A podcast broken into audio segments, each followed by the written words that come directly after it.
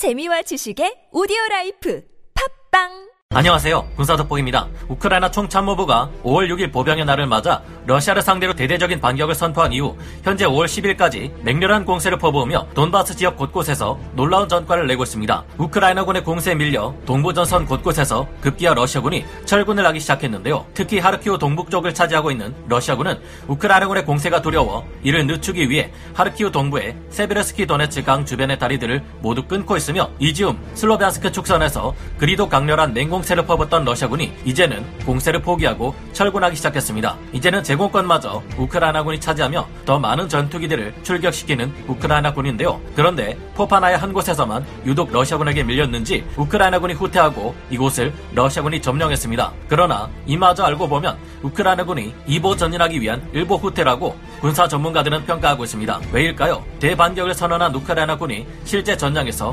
얼마나 대단한 성과를 내고 있는지 지금부터 알아보겠습니다. 전문가 는 아니지만 해당 분야의 정보를 조사 정리했습니다. 본의 아니게 틀린 부분이 있을 수 있다는 점 양해해 주시면 감사하겠습니다. 우크라이나군의 반격이 시작되며 하르키우 방면으로 향하는 우크라이나군의 공세가 돈바스 전선 지역에 큰 변화를 만들어내고 있습니다. 미 워싱턴 현지 시각 오월 칠일 미국의 전쟁연구소 아이에스더블유의 전황 브리핑을 보면 하르키우 동부 방면을 향하는 우크라이나군의 공세가 도시와 정착촌들을 탈환하며 힘을 발휘하고 있다는 것을 알 수 있는데요. 우크라이나군은 다급하게 몰아붙이느라 정신없었던 러시아의 공세와 달리 치밀하고 빈틈없도록 모든 마을 정착촌들을 탈환하며 참호를 파고 진지를 구축하면서 신중하게 진격하고 있는 중입니다. 이 같은 우크라이나군의 공세를 막을 방도가 없어진 하르키우 동부, 북부의 러시아군들이 우크라이나군의 공세를 늦추기 위해 세베르스키 도네츠 강 상류 인근의 여러 다리들을 모두 끊고 있다고 합니다. 그와 동시에 전력이 많이 약해진 이 지역 러시아군 부대들은 조금씩 러시아 본토로 철군을 시작했다고 하는데요. 미 전쟁연구소 아이에스더블유는 짧게는 며칠 후에서 길어도 몇 주가 지나면 하르키우의 러시아군들은 우크라이나 국경 바깥 러시아 본토로 모두 쫓겨나게 될 것이라고 예측했습니다. 그러나 우크라이나군의 이 같은 진격은 단순히 러시아군을 영토 바깥으로 몰아내는 것이 목적이 아닌 것으로 분석되고 있습니다. 러시아군은 우크라이나의 이번 하르키우 공세가 가진 진정한 목적은 돈바스 지역의 북쪽에 해당하는 이곳을 우크라이나군이 점령하여 그 아래 이지움 축선에 배치되어 있는 수많은 러시아군을 포위하고 섬멸하기 위한 것이라 본 것인데요. 하르키우 동쪽을 향하는 우크라이나군이 세베르스키 도네츠 강 상류를 건너 동쪽으로 더 치고 들어올 경우 이지움 북쪽에 차단선을 만들고 이지움 방면에서 이 주가 넘게 공세를 지속하며 지칠 대로 지친 러시아군을 고립시켜 포위 섬멸시킬 수 있게 됩니다. 이 점을 우려한 러시아군은 현지 시각 오월 팔일 기준으로 우크라이나군이 진격해오는 방향의 정면에 있는 세베르스키 도네츠 강 상류에 교량을 세 개까지 파괴한 것으로 알려졌습니다. 현재 우크라이나군의 공세 부대를 막아낼 여력이 없다고 생각한 러시아군이 우크라이나군이 세베르스키 도네츠 강을 넘어 이지움 방면의 러시아군을 포위할 수 없도록 한 것입니다. 아이에스더블유에서는 러시아군의 이 같은 대응이 체르니히우 지역에서 대규모로 철수할 때 우크라이나군의 공세를 늦추기 위해 시행되었던 것과 유사하다고 분석했는데요. 러시아군은 이후 현지 시각 오월 십일에 밝혀진 바에 따르면 하르키우와 인접해 있는 러시아 본토 벨고로드 주에 열아홉 개에서 스물두 개에 달하는 대대 전술단 대병력을 동원해 하르키우 전선의 러시아군을 지원할 예정입니다. 이 때문에 러시아군이 사활을 걸고 점령하려 했던 이지움 축선의 공세를 포기한 것으로 드러나고 있습니다. 현지 시각 오월 팔일 미 전쟁연구소 아이에스더블유가 밝힌 바에 따르면 지난 주말인 오월 칠일에서 팔일 동안 이지움 축선의 러시아군은 어떤 쪽으로도 공격 작전을 수행하지 않았다고 밝혔는데요. 이전에 이 지역의 스물두 개 대대 전술단이 노렸던 슬로바스크나 이를 노리는 것이 어려워 우에서 접근할 때 노렸던 바르벤코보 방면에서도 전투는 물론 러시아군 병력이 투입되는 일도 없었다고 합니다. 대신 이들은 전투를 통해 피해를 입은 부대를 재편성하는 데 집중했고 이지움 축선 공세에 선봉에 섰던 제일 근위전차군 전력은 이지움을 떠나 하르키우 방면의 방어부대로 배치되어 우크라이나군의 공세를 막아내야 하는 입장이라고 하는데요. 이에 따르면 결국 이 주가 넘게 러시아군이 어떻게든 점령하려 했고 돈바스 전역을 점령하는데 반드시 필요한 슬로바스크와 바르벤코보를 러시아가 결국 포기하고 대신 목표 범위를 줄여 이지움 동쪽에 있는 세베르 도네츠크 축선으로 전략 목표를 수정하는 것 아닌가 하는 분석이 나오고 있습니다. 실제로 지난 주말 이지움 축선에서는 어떠한 전투도 벌어지지 않았던 반면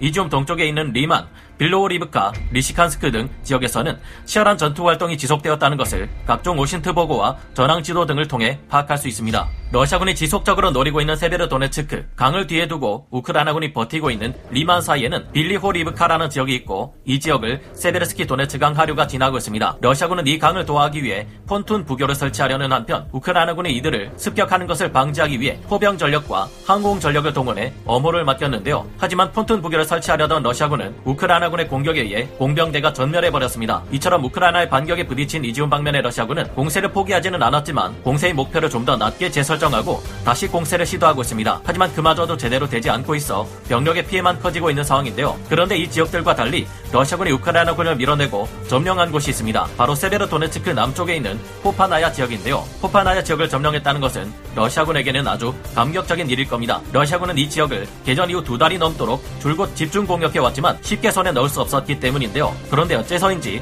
포파나야를 점령한 러시아군은 딱 거기까지일 뿐 더 이상 진격하지 못하고 있습니다. 이 위에는 우크라이나군의 강력한 제삼 전차여단과 제사 전차여단이 굳건히 버티고 있기 때문인데요. 러시아군이 오랜 공세 끝에 포파나야를 점령할 수 있었던 것은 이곳을 지키고 있던 우크라이나군의 제이십사 기계화 여단이 갑자기 뒤로 빠져 약 이십 킬로미터나 떨어진 도네츠크주 바흐무트 지역까지 물러났기 때문인데요. 그러나 이는 전투에 패배했기 때문이 아니라 그동안 약 칠십여일간 오래 싸워왔던 우크라이나군 제이십사 기계화 여단이 일단 철군한 다음 부대를 재편성하고 재정비 작업을 통해 전력을 보충하기 위해서인 것으로 드러났습니다. 포파나야를 점령한 러시아군의 제이 연합군은 드디어 자신들이 우크라이나군의 제이십사 기계화 여단을 물리치고 포파나야를 점령한 것처럼 선전해대고 있지만 머지않아 이곳에는 다시 강해져 쌩쌩하게 싸울 수 있는 상태에 제이십사 기계화 여단이 서방에서 지원되는 전차들 병력까지 합쳐 돌아와 엄청난 반격을 감행하게 될 것을 예상할 수 있습니다. 이 같은 상황의 헤르선 지역에서는 러시아군이 자신들의 일곱 개 대대 전술단 병력을 버리고 헤르선과 자포리자 방면에 배치되어 있던 방공부대와 포병부대들이 불과 이틀 만에 철로를 통해 크림반도로 철수하고 있다고 현지 시각 오월 구일 우크라이나 총참모부가 밝혔습니다. 이들이 크림반도 아래까지 물러나는 이유는 뭘까요? 크림반도의 동쪽을 보면